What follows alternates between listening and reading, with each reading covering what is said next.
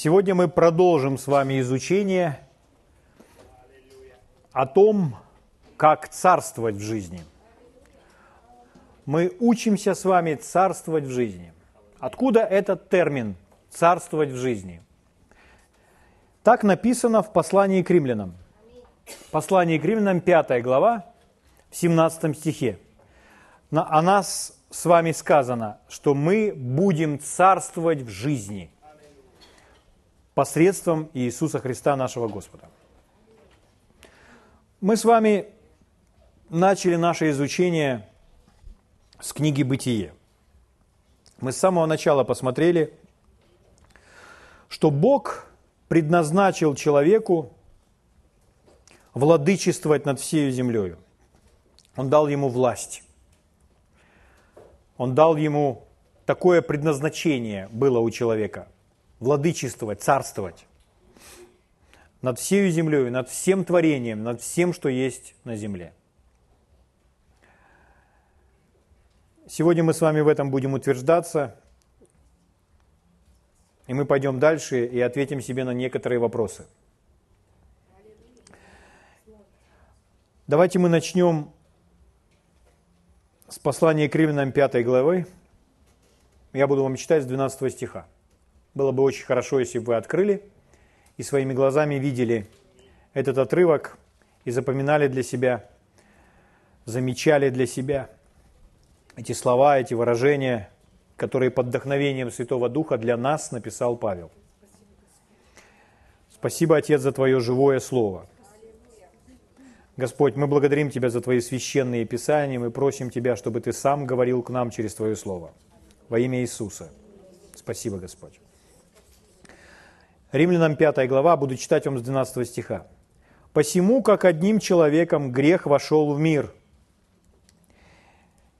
и грехом смерть, так и смерть перешла во всех человеков». Вы видите, что в этом стихе он говорит о смерти – потому что в нем все согрешили, в этом первом человеке, в Адаме. Ибо и до закона грех был в мире, но грех не вменяется, когда нет закона. Однако же смерть царствовала. Смотрите, как он говорит о смерти.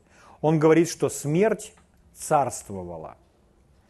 Мы с вами говорили уже об этом. Что смерть царствовала. Дьявол царствовал через смерть. Мы с вами можем сегодня вокруг смотреть и наблюдать, как умирают, например, даже растения. То есть, если цветы на клумбе, то цветы через некоторое время они вянут, и они погибают. Погибают деревья, другие растения.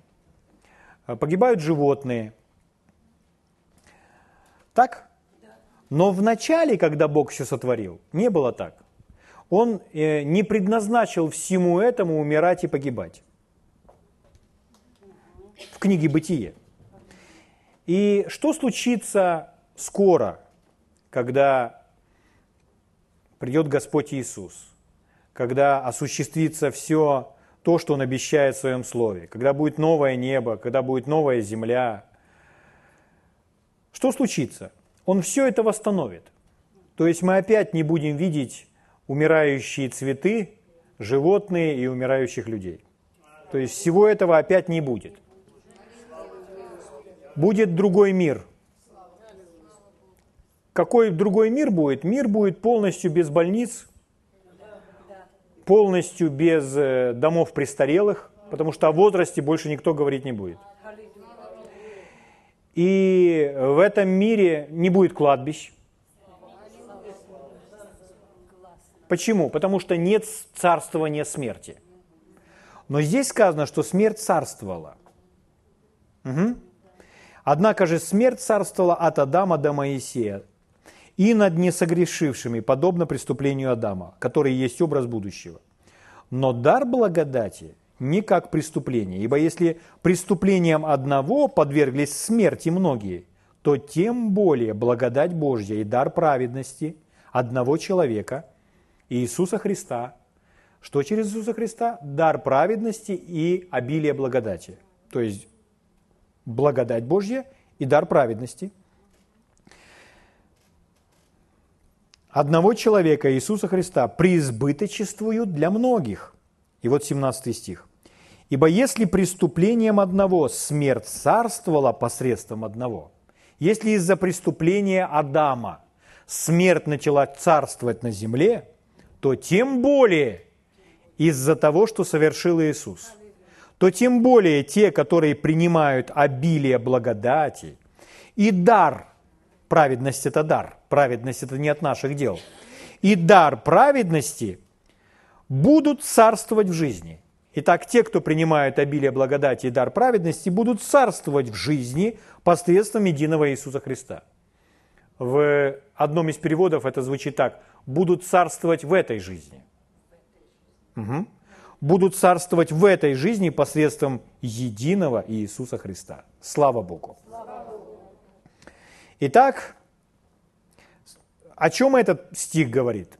Смерть царствовала от Адама, да, смерть царствовала. Но из-за того, что пришел Иисус и то, что совершил Иисус, произошли перемены. Теперь благодать и дар праведности стали доступны людям. Угу. И благодаря этому, через, этот, через эту праведность, через это правильное положение перед Богом и через эту благодать, сказано, что мы будем царствовать в жизни. Итак, Почему мы будем царствовать в жизни, говорит Библия. Не из-за того, что мы это заслуживаем или как-то зарабатываем, не из-за наших правильных поступков, не из-за того, что мы не делаем греха, не из-за того, что мы родились в каком-то народе, нет. А почему мы будем царствовать? Из-за благодати, данной нам, и дара праведности. Из-за того, что сделал Иисус, то те, которые принимают Иисуса, будут царствовать в жизни. То есть это наше предназначение. Предназначение, которое было в книге «Бытие» с самого начала, и это то же самое вернул Иисус нам. Аминь. Поэтому здесь сказано, будут царствовать в жизни посредством или через Иисуса Христа. Аминь. Для этого мы с вами должны сказать громко вслух. Я принял благодать и дар праведности. И поэтому будут царствовать в жизни через Иисуса Христа. Скажем еще раз, я принял благодать и дар праведности.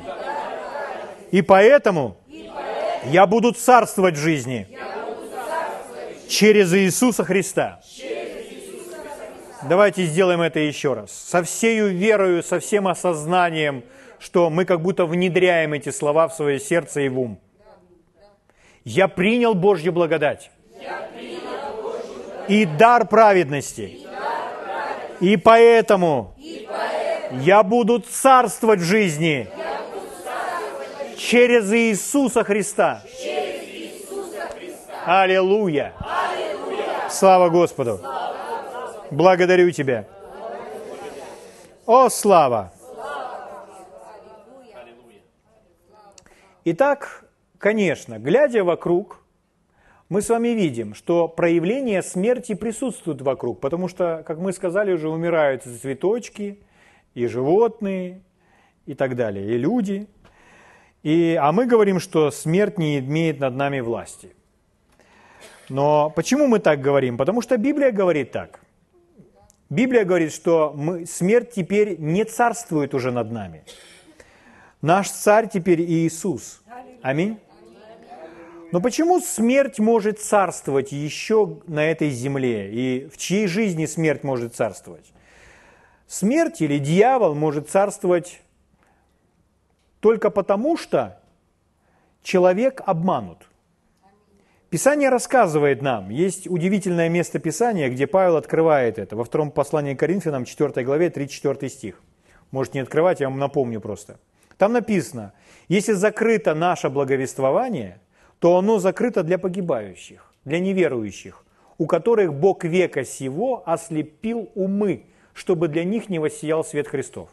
Дьявол делает все, что он только может, чтобы люди не услышали и не поняли Евангелие. Потому что, когда человек понимает Евангелие, это Евангелие царствия, чтобы царствовать. Это Евангелие говорит нам о том, что смерть не имеет больше над нами власти. Смерть уже больше над нами власти не имеет. Это Евангелие. Над нами имеет власть Иисус. Над нами имеет власть благодать. Дар праведности приняли мы. И сказано, что мы царствуем. Не смерть царствует, а мы царствуем во Христе Иисусе. Поэтому дьявол лжец и обманщик, и сказано, что он делает все возможное, чтобы это Евангелие не достигло людей, верующих людей, чтобы они не знали, что они царствуют и над смертью, и над дьяволом. Поэтому все его царствование сегодня на земле, сатаны и смерти, это все нелегально. Это все незаконно. Он лишен всякой власти и силы апостол Павел в 1 Коринфянам 15 главе задает такой вопрос. Смерть, где твое жало? Почему он задает такой вопрос? А потому что у смерти нет к нам доступа. Это жало, жало смерти не может нас достигнуть. Потому что мы недосягаемы для этого жала. Поэтому он и спрашивает, смерть, где твое жало? Ага, не можешь достать? Дальше он говорит, ад, где твоя победа? Какой ответ на этот вопрос? Ад, где твоя победа? Да нету у ада над нами никакой победы. Почему? Потому что, ну все, мы от ада избавлены навечно. Аминь. Слава Богу. То есть в нас смерти нет. Смерть над нами не властна.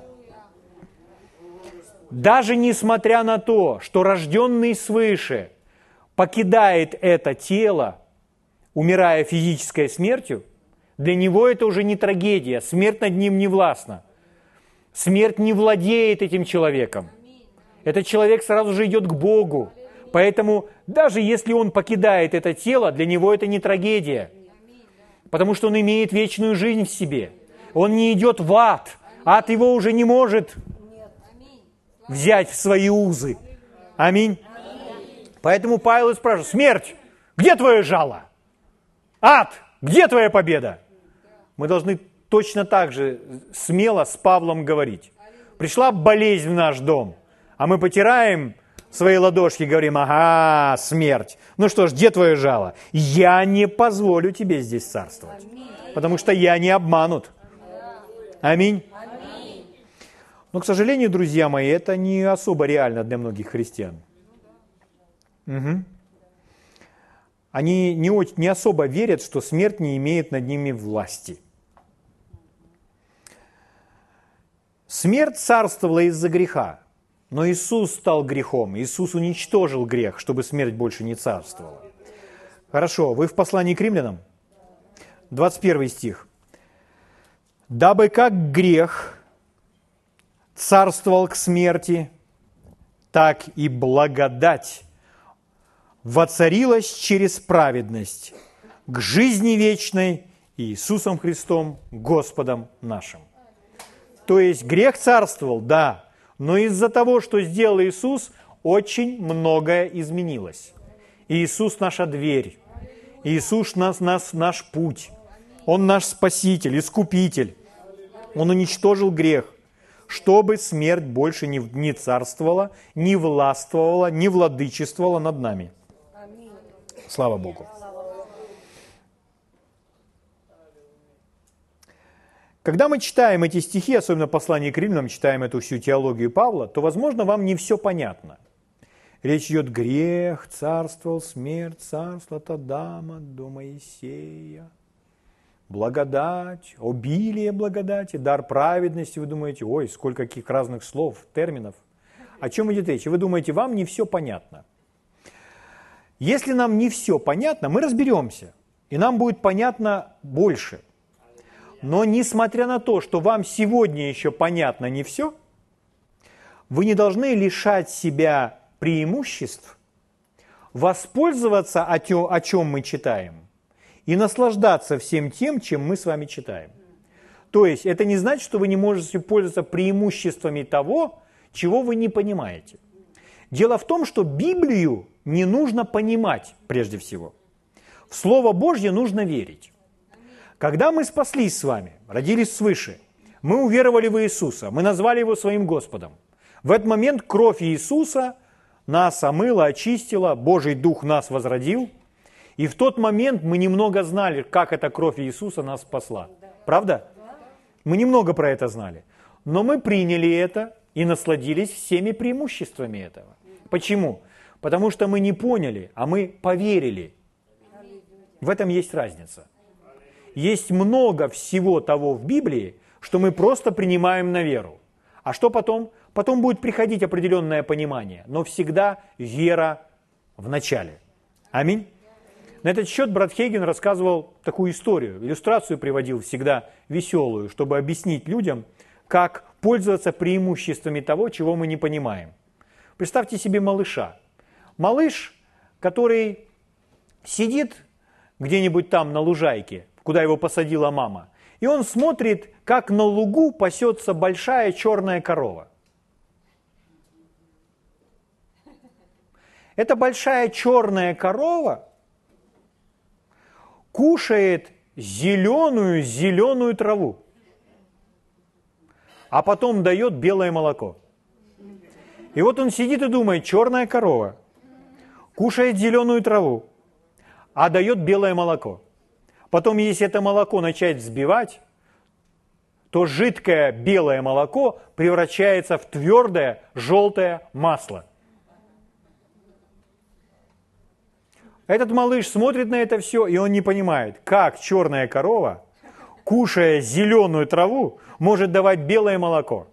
Но когда мама подносит ему бутылочку или стаканчик с, с молоком, то он берет это молоко, смотрит на это молоко, и, возможно, он может сказать, черная корова ела зеленую траву и дала белое молоко. Как это происходит? И он берет и глоток за глотком пьет это белое молоко. И получает все преимущества от этого молока. Совсем не понимая, как это происходит. Нечто подобное происходит с нами, когда мы с вами принимаем Божье Слово. Мы можем многих вещей не понимать, но нужно просто верить в это. Нужно их просто принимать на веру. Если сказано, смерть царствовала, а теперь те, которые принимают благодать и дар праведности, будут царствовать в жизни посредством Иисуса Христа. Мы где это прочитали? В Библии? В Библии. Мы понимаем, это не просто придумал какой-то человек, чье-то людское мнение. Нет, мы прочитали это в Библии. Раз мы это в Библии прочитаем, значит, с нами все хорошо и все правильно. Написано «будем царствовать», значит, будем царствовать. Слава Богу.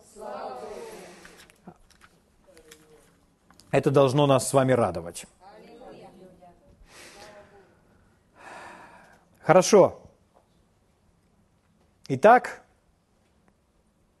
мы читали с вами, что в бытие Господь сотворил нас и наделил владычеством. Это самое первое, о чем было написано. С самой первой страницы Библии было написано, что Господь сотворил человека, и сразу первое, чем он его наделил, властью, владычеством. То есть он сотворил человека для владычества. То есть это есть наше предназначение. Это божественное предназначение, чтобы мы с вами владычествовали или властвовали на этой земле. Когда мы читаем с вами книгу Откровения, последнюю главу, 22, то там мы с вами находим то же самое. На первой странице Библии написано, что мы будем с вами владычествовать. На последней странице Библии написано, что мы будем царствовать. Мы сегодня прочитаем эти места Писания. О чем это говорит? А это говорит о том, что Бог своих детей предопределил для того, чтобы они царствовали здесь, на этой земле, как цари. Слава Богу. Это его план. Угу. Слава Богу.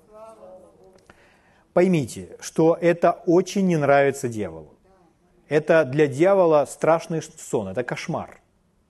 Поэтому он все усилия прилагает, чтобы верующий человек этого не, не, не заметил, не услышал, не увидел, пропустил. Что угодно делает, только чтобы христиане, они были теми, которые все время умоляют, все время у Бога просят помощи и, и милость, милостыни или еще чего-то. Ну, то есть те христиане, которые просто как попрошайки, которые стонут, которые плачут. Вы скажете, как это дьявол, как это ему удается, как он это может сделать? Он вдохновляет на написание церковных песен. Дьявол вдохновляет на написание церковных песен. И люди в церквях тысячелетиями пели песни, которые полностью противоречат священному писанию. Церковные религиозные песни, которые полностью противоречат тому, чему учит Библия. Я не буду вам петь много из таких песен, но одну из них все-таки приведу. Вот слова одной песни, которой, которой, непосредственно которую мы пели. И даже если я приходил с работы на собрание, например, на вечернее, и я был в хорошем настроении, я был счастлив, что я теперь с Богом, то когда я приходил на это собрание, и мы начинали петь такую песню, то я, я, я вначале не мог понять, почему после собрания я ухожу в таком удрученном состоянии. Сейчас я вам прочитаю, что мы пели. Здесь написано, в смысле, стихи такие. Я петь не буду. Я вам так прочитаю. Я лю... Или спеть вам? Я не очень помню мелодию. Я люблю Тебя, Боже, люблю всей душой, но в груди... Не, не мелодия неправильна. Я люблю Тебя, Боже, люблю всей душой, но в груди моей мало огня.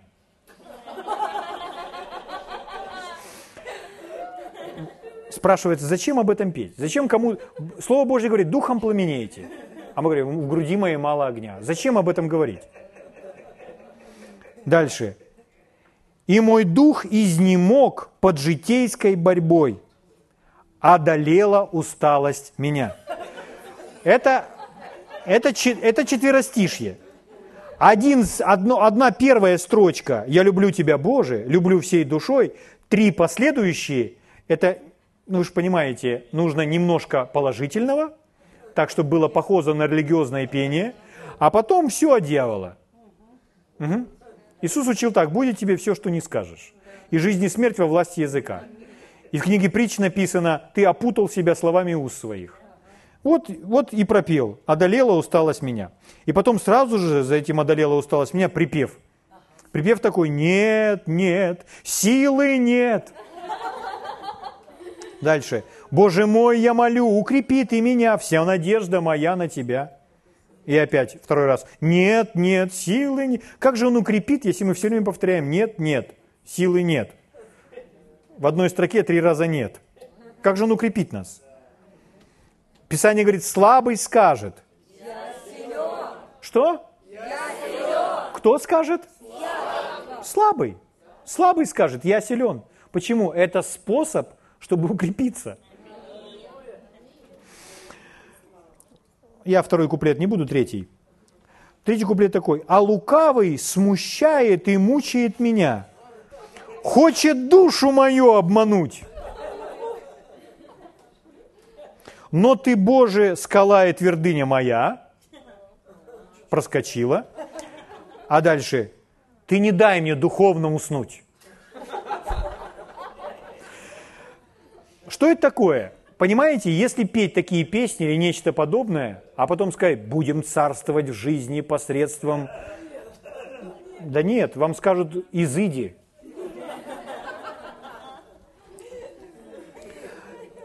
Это то, чем занимается дьявол. Как он обманывает людей. Что это значит? Это значит, что мы с вами все должны проверять. Мы должны проверять все песни – не только которые мы поем, но также которые мы и слушаем. Если мы слушаем песню, эта песня, она не соответствует Писанию, она нам очень нравится, там красивая мелодия. И, может быть, когда мы ее слушаем, у нас даже слеза катится по щеке. Но если это не соответствует Писанию, нам нужно прекратить слушать эту песню или петь ее. Правда? Мы должны, мы, должны быть достаточно решительны убрать из своей жизни даже то, что нам нравится, но не соответствует Писанию. То же самое нужно делать и с фильмами, то же самое нужно делать и с книгами, то же самое нужно делать с разными учениями и с разными проповедями и посланиями, которые говорятся из-за кафедры. Мы должны проверять, Слово ли Божье это. Аминь. Слава Богу. Чтобы не попасться в эту ловушку, чтобы нас не обманули. Поэтому, когда проповедует проповедник, мы должны знать, это должно быть по Библии. Чем больше мест Писания, тем лучше. Хорошо. Бывает так, что люди, они слушают послание, которое содержит в себе много разной умственной информации. Много разной умственной информации, которая на первый взгляд кажется полезной. Но она, она не несет той победы и той силы, чтобы побеждать. Это просто умственная информация. Может быть, человек, который излагает информацию, он предлагает много разных доводов, много разных мнений.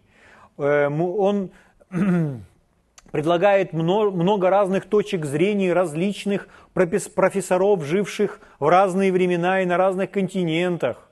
При этом он использует разные переводы и разные слова, и разные определения, и он в своем лексиконе использует такие слова, которые мы даже не знаем их значения, и первый раз их слышим в своей жизни – и мы слушаем, и это не несет нам свободы, это не несет нам победы. Все, что это нам несет, мы можем быть впечатлены говорящим. Услышать и сказать, вау, как много он знает. Но есть э, люди, они, они к этому привыкли. То есть они думают, что то, что говорится из-за кафедры, должно нести знание.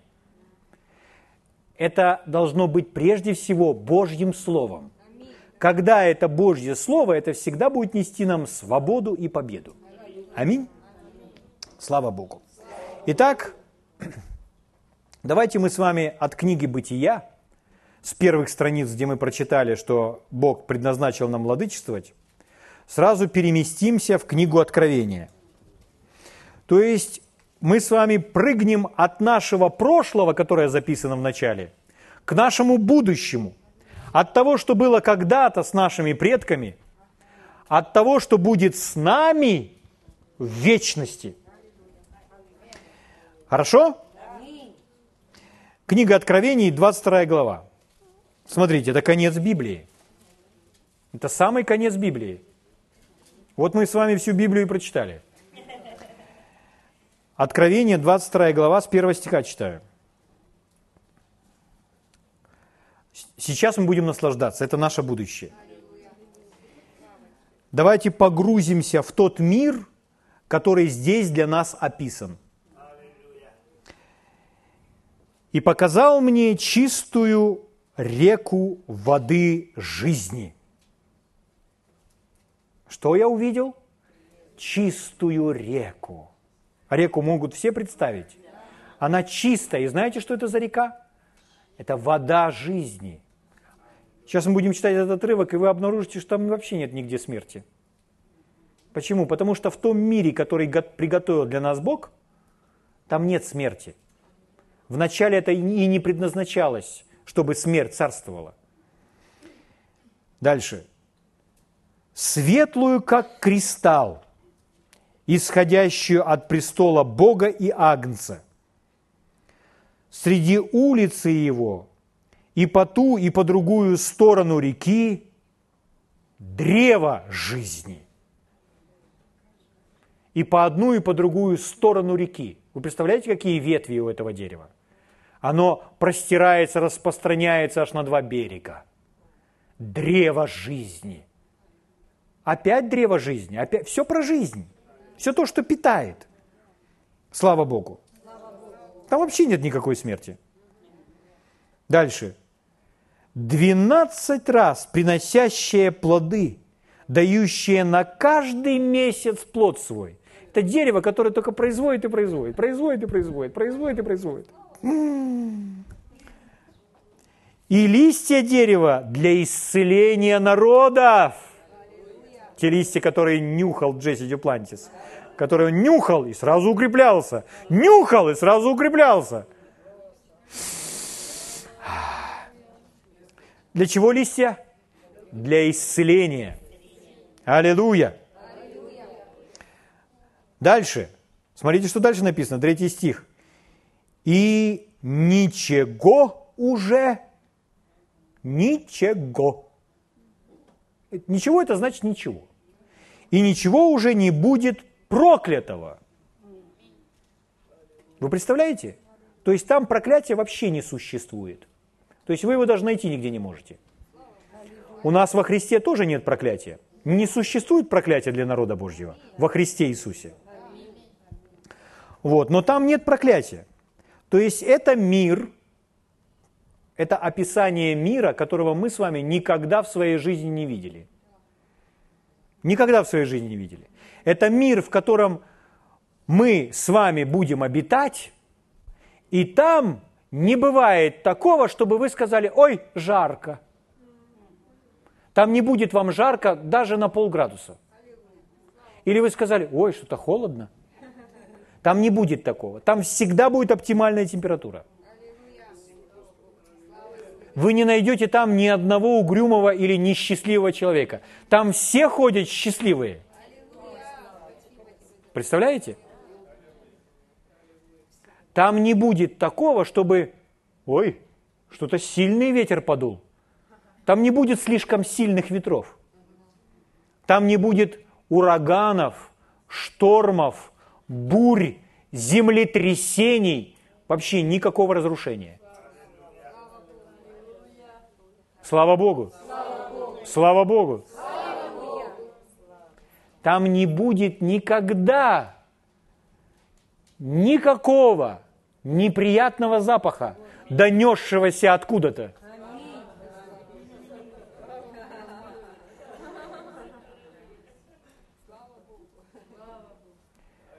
Исходя из этого, вам никогда не придется там заниматься уборкой. Вам не нужен там пылесос, веник, швабра. Это все не нужно там. Потому что уборка – это результат того, что все лежит в проклятии, все лежит во зле. И мы настолько к этому привыкли, к проявлению этого проклятия всюду, что это стало для нас нормальной, естественной жизнью. Но там будет совсем по-другому. Другой мир, где нет совсем этого проклятия. Слава Богу. Ничего проклятого. Аминь. Аминь. Вот какой мир и вначале запланировал Бог. И вот какой мир ожидает нас. Итак, Ничего уже не будет проклятого, но престол Бога и Агнца будет в нем, и рабы его будут служить ему. Рабы его будут служить ему, это про нас с вами. И узрят лицо его. То есть, если вы думаете, увижу ли я когда-нибудь Бога, такой, какой Он есть, вот место Писания, которое обещает вам, что вы увидите Его. Вы увидите Бога. Вы увидите Бога не со спины. Вы увидите лицо Бога, Создателя Вселенной. Увидите Его глаза, брови, нос. Вы увидите. Вы увидите выражение Его лица, самого Бога, Бога Отца. Вы увидите – и узрят лицо Его, и имя Его будет на челах их. И ночи не будет там, и не будут иметь нужды ни в светильнике, ни в свете солнечном. То есть не нужны электростанции, не нужны никакие лампочки, не нужны свечки, ничего этого не нужно. Ибо Господь Бог освещает их. То есть слава Божья настолько все окутывает и пропитывает, что везде свет – Слава Богу. М-м-м. Что? Слава Божья освещает их. А вот дальше читайте, пожалуйста, вместе со мной очень внимательно. И будут царствовать во веки веков. Давайте вместе скажем. И будут во веки веков. Аллилуйя! Вот наше предназначение. Вот чем заканчивается Библия. Аминь. Спасибо, Господь. Это в самом начале Библии, в книге «Бытие», и это в конце. Это наше предназначение. Скажите, это, про это царствование, это мы выдумали? Это не мы выдумали. Это Бог так говорит в своем слове. Аминь. Слава Богу. Благ Господь. Хорошо. А теперь давайте немножко раньше прочитаем в книге Откровения в пятой главе. Книга Откровения, пятая глава.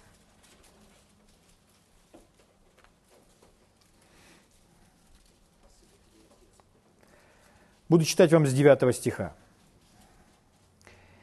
«И поют новую песнь, говоря, смотрите, какая песня, «Достоин ты взять книгу и снять с нее печати, ибо ты был, был заклан, и кровью Своею искупил нас Богу из всякого колена, и языка, и народа, и племени». Он сделал это? Он сделал это. Десятый стих. «И соделал нас царями и священниками Богу нашему». Это наше предназначение. Вот кто мы есть. Речь идет о проповедниках? Нет. Речь идет обо всех искупленных, искупленных кровью. Он соделал нас царями и священниками. Скажите, пожалуйста, вместе со мной слух. Бог сделал меня царем и священником. Бог создал меня царем и священником. Я царь и священник. Аллилуйя. А что дальше написано? И мы будем царствовать на земле. И мы будем царствовать на земле. И мы будем царствовать на земле. Слава Богу. Конечно, когда мы с вами это читаем, мы сказали, что это будущее. И мы понимаем, что это описание будущего, но оно уже начало свое осуществление в нашей жизни. Так ведь? Мы не переживаем всего сказанного здесь, в этих стихах, но мы уже начали учиться царствовать в своей жизни, потому что мы уже сделаны, сотворены им царями и священниками. Аминь. Почему мы говорим, что начали учиться или начали практиковать свое царствование? Ну поймите, когда Он сделал нас царями, то царь, он должен царствовать. Это так, как, например, если в один из дней мы с вами хотим получить всю эту полноту, как, например, мы хотим в один из дней стать чемпионом по бегу. Чтобы стать чемпионом по бегу, чем нужно заниматься сегодня? Бегать, правда? То есть, если я не бегаю сегодня, а говорю, что я в один из дней стану чемпионом по бегу, я не стану чемпионом по бегу. Если я говорю, я хочу стать чемпионом по плаванию, а сам даже в воду не вхожу – Сижу дома на диване и думаю, ой, я так бы хотел плавать. Чтобы плавать, нужно подойти к воде, войти в воду и начать плыть. Правда? Чтобы научиться кататься на велосипеде, нужно сесть на тот велосипед и начать ехать. Чтобы царствовать, нужно начать царствовать. Слава Богу. Поэтому мы прочитали в послании к римлянам, что мы будем царствовать через Иисуса Христа. Слава Богу. Итак, чтобы научиться царствовать, необходимо сегодня уже начинать царствовать. У меня к вам очень глубокий и тонкий вопрос. Чем занимается царь? Царствует. Ответ очень простой. Он соделал нас царями и священниками Богу. Вы найдете другие места Писания, которые также об этом говорят. Мы уже являемся царями и священниками. Чем занимается царь? Царь царствует. Раз царь царствует, то нам нужно разобраться и ответить себе на следующий вопрос. Как царствует царь? Будем учиться царствовать. так, как Бог нам предназначил. Откроем два места Писания. Экклесиаста и Иова. Начнем с Экклесиаста. Экклесиаст, 8 глава. Прочитаю вам один стих, 4. Экклесиаст, 8 глава, 4 стих. Давайте прочитаем хотя бы вот первую часть стиха. Нашли? Здесь написано так. «Где слово царя, там власть». Где слово царя, там и власть. Что мы с вами изучаем? Мы с вами изучаем власть, которая нам дана во Христе Иисусе. Мы с вами говорим о владычестве, о котором мы читали в книге «Бытия». Мы говорим о царствовании, которое мы, о котором мы прочитали в Римлянам и в Откровении. Мы говорим о власти и о царствовании, о владычестве. Как нам царствовать и владычествовать? Здесь написано, здесь сказано, как царь царствует. Где слово царя, там и власть. Царь царствует посредством слов. То есть, что царь делает? Все, что делает царь, он сидит на троне. Например, сидит царь на троне в каком-то царстве, и он решает, так, нужно мне вокруг моего царства выкопать ров – защитный ров. И так как мне нужно выкопать защитный ров, то что делает царь? Он ищет бригаду, которую бы он мог нанять, чтобы выкопала этот ров. Нет. Ага, он сам берет лопату и идет копает этот ров. Нет, он же царь. Он же царь. Царь, он на троне сидит, он даже с трона не сходит. Что он делает? Он отдает приказы. Он, обращаясь к своей свите, говорит, «Итак, чтобы сегодня к вечеру вокруг нашего царства был ров». И что делают все, кто подчиняются царю? Они все начинают бегать. Они все начинают копать. Почему? Сегодня должен быть ров. Что делает царь? Царь издает указы, царь издает приказы, царь издает повеления. Кто эти цари? Каждый из нас, верующий в Иисуса Христа, чтобы царствовать над чем? Царствовать в своей жизни. Все творение положено под наши ноги. Мы прочитали с вами. Иисус наш пример. Аминь. Иисус продемонстрировал, как это делать. Но мы на Иисуса посмотрим немножко позже. Итак, давайте посмотрим еще одно место Писания, которое говорит об этом же. Иов, 22 глава. Книга Иова, 22 глава. Я вам выборочно некоторые стихи почитаю. Начну с 21, чтобы охватить в контексте прочитать сказанного. Итак, 22 глава, 21 стих. Сблизься же с Ним. Так у вас написано? Что значит сблизиться с Ним? С Ним это с кем? С Богом. Вот такое повеление. Сблизься же с Ним. Когда мы сближаемся с Богом, когда мы ищем Бога, когда мы к Богу обращаемся, смотрите, какое дано обещание, что случится. И будешь спокоен – когда вы сближаетесь с Богом, вы всегда успокаиваетесь.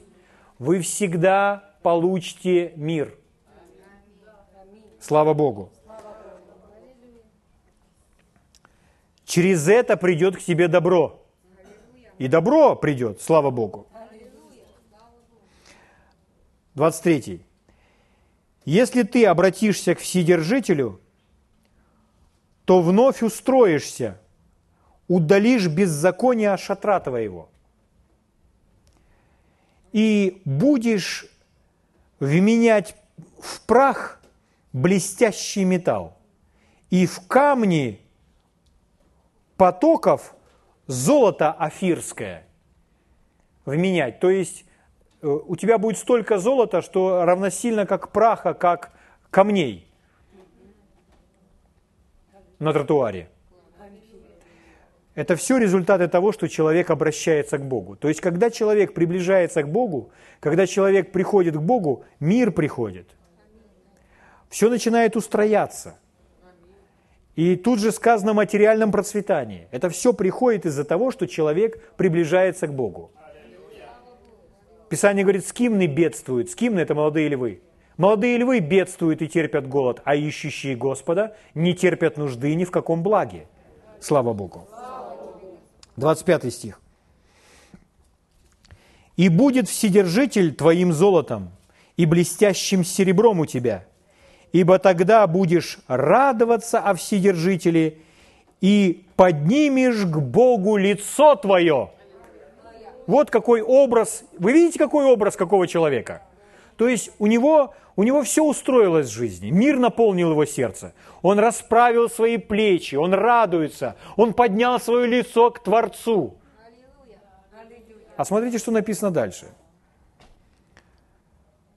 Помолишься ему, и он услышит тебя, и ты исполнишь обеты твои. Положишь намерение, и оно состоится у тебя – и над путями твоими будет сиять свет. В нашем синодальном переводе вот эта фраза «положишь намерение», оно нам как будто бы ничего, ни о чем не говорит. Смотрите, как звучит в других переводах. И я вам прочитаю один из украинских переводов, перевод Агиенко. И вот один из переводов с английского на русский приблизительно звучит так. Ты будешь повелевать и это должно будет, и это должно быть утверждено или основано. Ты будешь повелевать, и это должно будет основано. Ты будешь повелевать. Мы прочитали, в каком состоянии этот человек, обратившийся к Богу. И дальше сказано, ты будешь повелевать, и это будет основано, это появится. Смотрите, как звучит перевод Агиенко – а що постановиш, то виповниться те тобі. А що постановиш, то и выполнится, то и случится. Что постановишь, это слово, которое говорит об издании указа, которое используется здесь. То есть, когда выдаешь указ, так и будет, так и случится – Дальше эта мысль продолжается, 29 стих. Когда кто уничижен будет, ты скажешь возвышение, или в другом переводу, переводе поднимись. Когда кто уничижен будет, ты скажешь поднимись. И он спасет поникшего лицом в другом переводе, он спасет смиренного человека и избавит и небезвинного, и он спасется чистотою рук твоих. То есть смотрите, какой образ жизни здесь нам передается. Ты издашь указ, дашь повеление, и будет так. Тому, кто находится в скрутном установище, ты скажешь, поднимись, и он поднимется. Что это такое? В словах царя власть. Мы думаем, а кто так действовал, кто так поступал? Мы сразу берем Евангелие и видим, в точности так поступал Иисус. Если приходил человек с сухой рукой, он говорил, протяни руку твою. Самые любимые слова Иисуса какие? Прозри отверзись, очистись, вставай, или нечистому духу, изыди. Что это такое? Это вот эти повеления, это вот эти указы. Аминь. Слава Богу. Что это такое? Это царь царствует. Как царствует, как царствует царь? При помощи слов. Царь издает повеления, царь издает указы. Слава Богу. Угу. Это подробное описание, которое мы прочитали у Иова. Как царствует царь, который под Богом ходит. Слава Богу. Итак, как царствует царь? При помощи слов, при помощи повелений. Хорошо, давайте посмотрим еще один очень наглядный пример. Откроем Евангелие от Луки. Евангелие от Луки, 7 глава. Я начну вам читать с первого стиха. Это история о сотнике, хорошо известная история. Когда он окончил все слова свои, это Иисус, к слушавшему народу, то вошел в Капернаум. У одного сотника, сотник – это военный человек, командир сотни, то есть как командир роты. У одного сотника, слуга которого, которым он дорожил, был болен при смерти.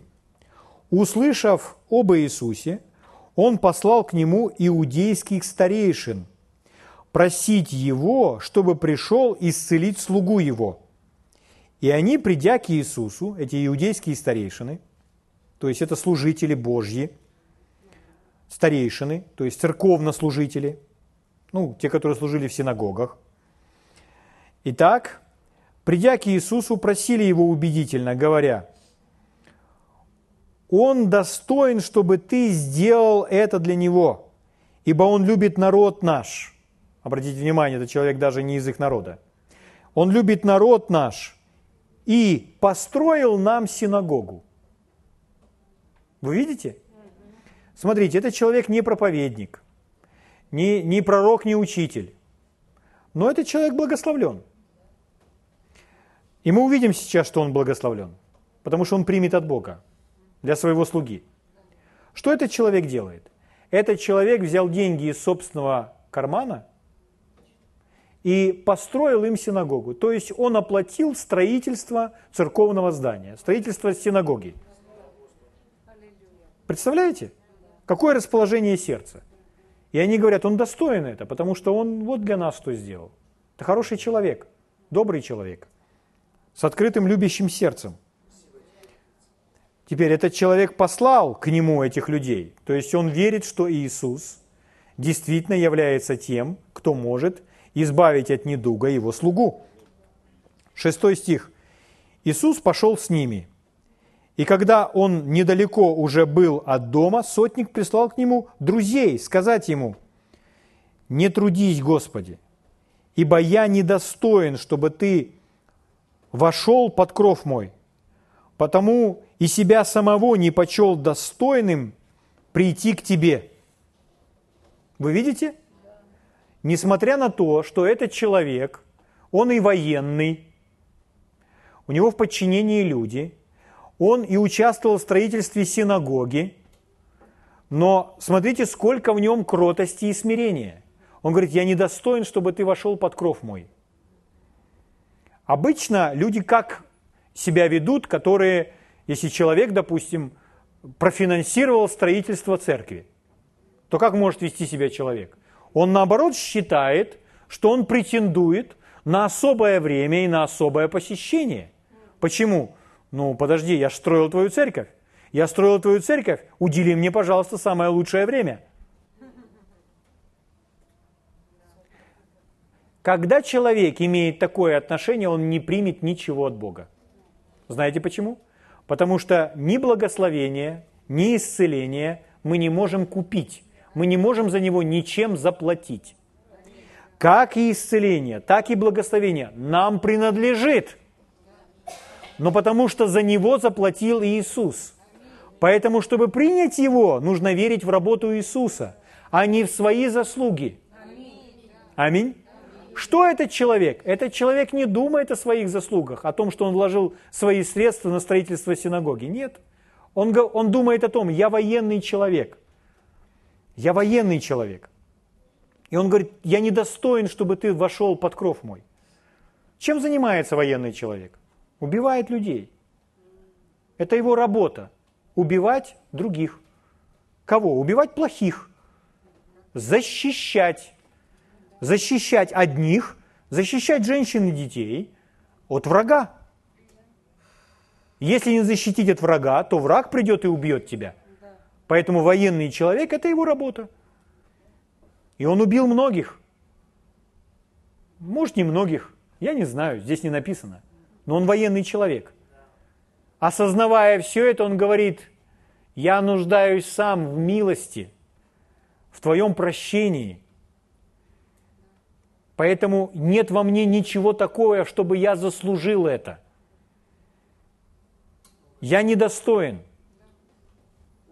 Вот с таким он сердце, смиренное сердце. Но это принимающее сердце. Бог смиренным дает благодать. Аминь. Слава Богу. Не трудись, Господи, ибо я недостоин, чтобы Ты вошел под кров мой. Потому и себя самого почел недостойным прийти к Тебе. Казалось бы, из любопытства пойти посмотреть на этого Иисуса. Нет, это человек в таком благоговении, что он говорит, я не смею предстать пред Ним. Вы пойдите, попросите Его. Смотрите, что дальше написано. Итак, дальше он излагает свою веру недостоин прийти к тебе, но скажи слово, и выздоровеет слуга мой. Ибо я подвластный человек, имею у себя в подчинении воинов. Говорю одному, пойди, и идет, другому, приди, и приходит, и слуге моему, сделай то-то и то-то, и делает. М? О чем он говорит?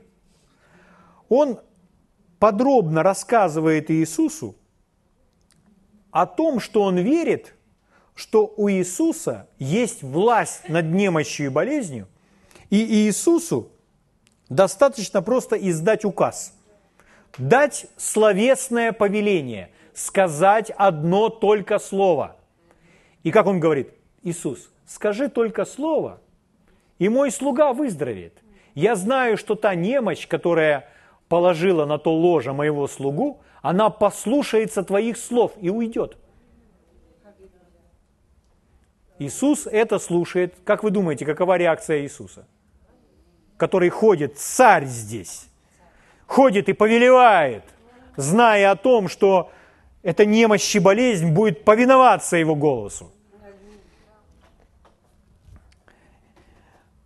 Иисус, 9 стих, услышав сие, Иисус удивился. Ну, слово «удивился» – это не то, что Иисус, ну, как будто это застало его врасплох. Нет. Слово «удивился» подразумевается, что Иисус был восхищен этим человеком. Угу. То есть его вера обрадовала Иисуса. То есть Иисус восхищен этим человеком и сразу тут же этим людям, которые стоят, сразу преподает на этом примере урок веры. Смотрите, что он говорит – и, обратившись, сказал идущему за ним народу, «Сказываю вам, что в Израиле, знаете это что? Это целая страна. В целой стране не нашел я такой веры. В целой стране еще не было такой, включая учеников, которые стоят здесь же и все это слушают. Вы слышите? Не нашел я такой веры. Оказывается, это вера – Вера во что? Вера в Слово. Вера в произнесенное, данное мне Слово. Что это Слово будет исполнено. Знаете, почему многие люди не исцеляются? Потому что они не имеют соответствующего уважения, почтения к Божьему Слову, как к наивысшему авторитету. Глава церкви говорит, моими ранами вы исцелены. А верующий человек, ну, верующий, то есть церковный человек, говорит, хм, я не чувствую, чтобы это было так. Да и мой врач говорит, что у меня очень серьезный диагноз. Это неуважительное отношение к словам главы церкви. Но если относиться к слову, как относится этот сотник, которого поощрил Иисус за его веру, Говорит, скажи только одно слово. Только одно слово. И мой слуга, знаешь, что с ним случится? Он сразу будет здоров. Потому что слово исполнит это. По-другому быть не может. Аминь. Слава Богу. Если глава церкви сказал нам с вами, что мы исцелены, то для нас этого должно быть достаточно. Нам не нужно больше ничего. Слава Богу. Итак, этот военный человек просил, чтобы Иисус сказал только слово. Только слово. И слуга будет здоров. Одно слово. Помните, как к Иисусу пришел э, царедворец, и он просил о своем сыне. Что там сделал Иисус? Если вы будете внимательно читать, как Иисус исцелял, то вы обнаружите, что он практически всегда действовал таким образом. Он исцелял посредством произнесенных слов – в большинстве случаев он просто говорит слова. И это происходит. Почему? Он царь. Почему мы это изучаем? Мы учимся царствовать. Иисус все это делает не чтобы показать нам, какой Он великий и недосягаемый Бог. Иисус это все делал как Сын Человеческий, как наш пример, чтобы показать нам, как мы должны действовать. Что Он делает? Он ходит и повелевает, как царь. Он говорит, и так происходит. Поэтому, когда царедворец пришел и просил о сыне, то Иисус говорил, иди, сын твой здоров. И тот выздоровел. Слава Богу. Когда он стоял возле того прокаженного, что он сказал? Очистись. Вы скажете, неужели я так могу? Да, это наше предназначение. Иисус наш пример. Ну, может быть, не настолько серьезная болезнь, любая болезнь. Мы с вами уже прошлый раз видели, что мы наделены властью над всякою немощью, и над всякой болезнью, и над всяким нечистым духом.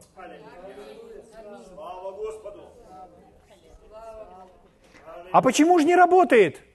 Просто из-за недостатка веры. Но вера имеет способность развиваться, расти и быть натренированной. Слава Богу. Павел говорит Тимофею, что Тимофей питаемый словами веры. То есть слово веры питает, можно накормить себя словом веры, так чтобы, если раньше мы не имели той веры, то сегодня эту веру можно иметь. Но это есть наше предназначение то, чему должен научиться каждый из нас. Когда Иисус пришел в дом Петра, то его попросили о теще Петра, потому что она лежала на постели с очень высокой температурой. Там написано горячка, у нее была повышенная температура. Иисус подошел к ней, и он не обратился ни к теще, ни к Петру, ни к кому-нибудь другому не обратился. Он обратился непосредственно к горячке – то есть к высокой температуре, к жару. К жару. Один человек, читая Библию, когда он дочитал до этих стихов, он прочитал так. Иисус запретил горячки. У Луки написано, Иисус запретил горячки. То есть Иисус обратился непосредственно к жару, к температуру, к горячке, как к любой другой болезни или какой-то проблеме обратился непосредственно к ней и запретил ее. Когда он прочитал это, он подумал, о, неужели горячка может слышать его голос? Горячка – это же не какая-то там личность, живое какое-то существо. Неужели горячка может слышать? Задал он себе вопрос. И он начал читать дальше следующий стих. А следующий стих написано «И оставила ее». И горячка оставила ее. И сразу понял, о, горячка услышала его. Оказывается, горячка может слышать. Ваши цветы могут слышать. Болезни могут слышать. Ваша собака может слышать и исполнять то, о чем вы ей говорите. Ну, если не очень сложная команда. Ну, по вашей команде она уйдет уж это точно. Аминь. Слава Богу. Но что делает Иисус? Он обращается непосредственно к проблеме. О чем мы учимся с вами? Мы учимся с вами царствовать. Знаете, почему многие христиане не исцеляются? Знаете, почему члены нашей семьи не исцеляются порой? Потому что христиане привыкли делать так. Тогда, когда нужно повелевать, они предпочитают молиться.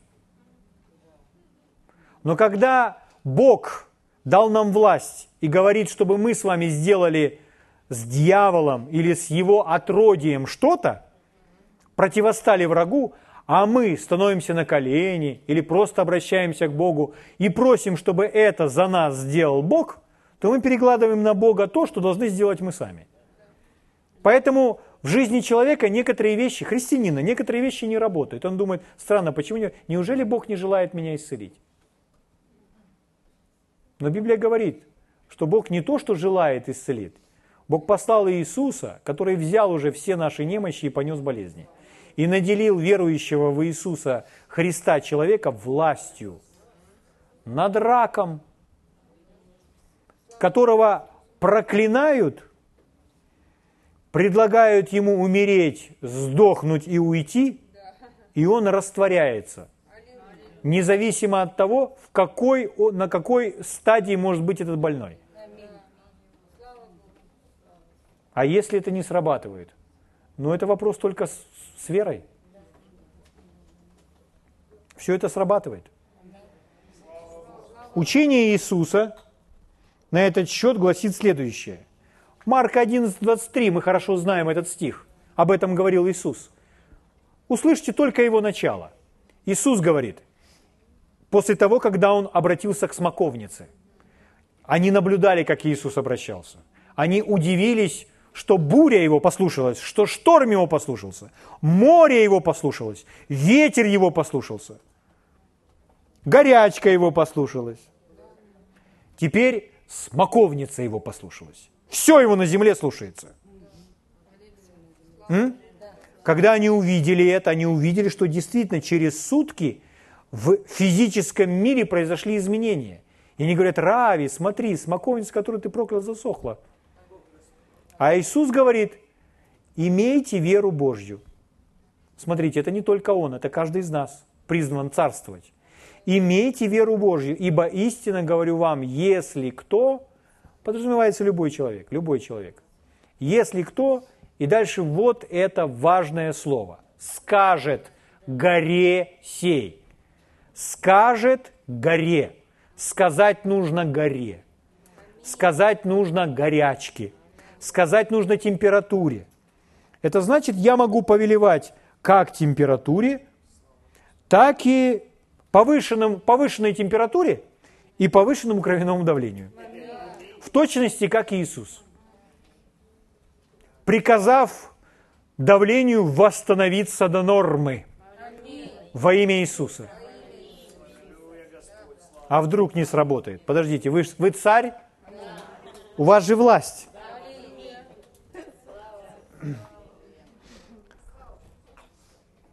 Слава Богу! Нам еще нужно многому научиться в этом. Я слушал одного человека, он сказал очень такую важную вещь, которая меня очень благословила. У Бога все очень просто. И чтобы принимать от Бога, это очень просто. Это проще, чем принять даже от какого-то, чем от принять какого-то человека. Это очень просто. Поэтому нам с вами нужно много учиться не для того, чтобы научиться принимать от Бога. Чтобы принимать от Бога, много знания не надо, это просто. Но нам порой нужно много учиться, чтобы разобраться со всем тем знанием, которое мешает нам принимать от Бога. То убрать в сторону, то убрать в сторону, то убрать в сторону. Но если мы сразу имеем достаточно смелости поверить Божьему Слову, то мы обязательно с вами будем иметь проявление Его Слова в своей жизни. Слава Богу.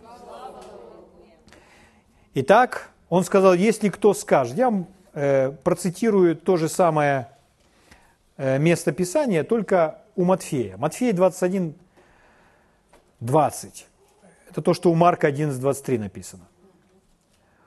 Когда ученики, увидев что смоковница засохла, здесь написано, увидев это, ученики удивились и говорили, как это? Тот час засохла смоковница. А как это? Как это случилось, говорят ученики?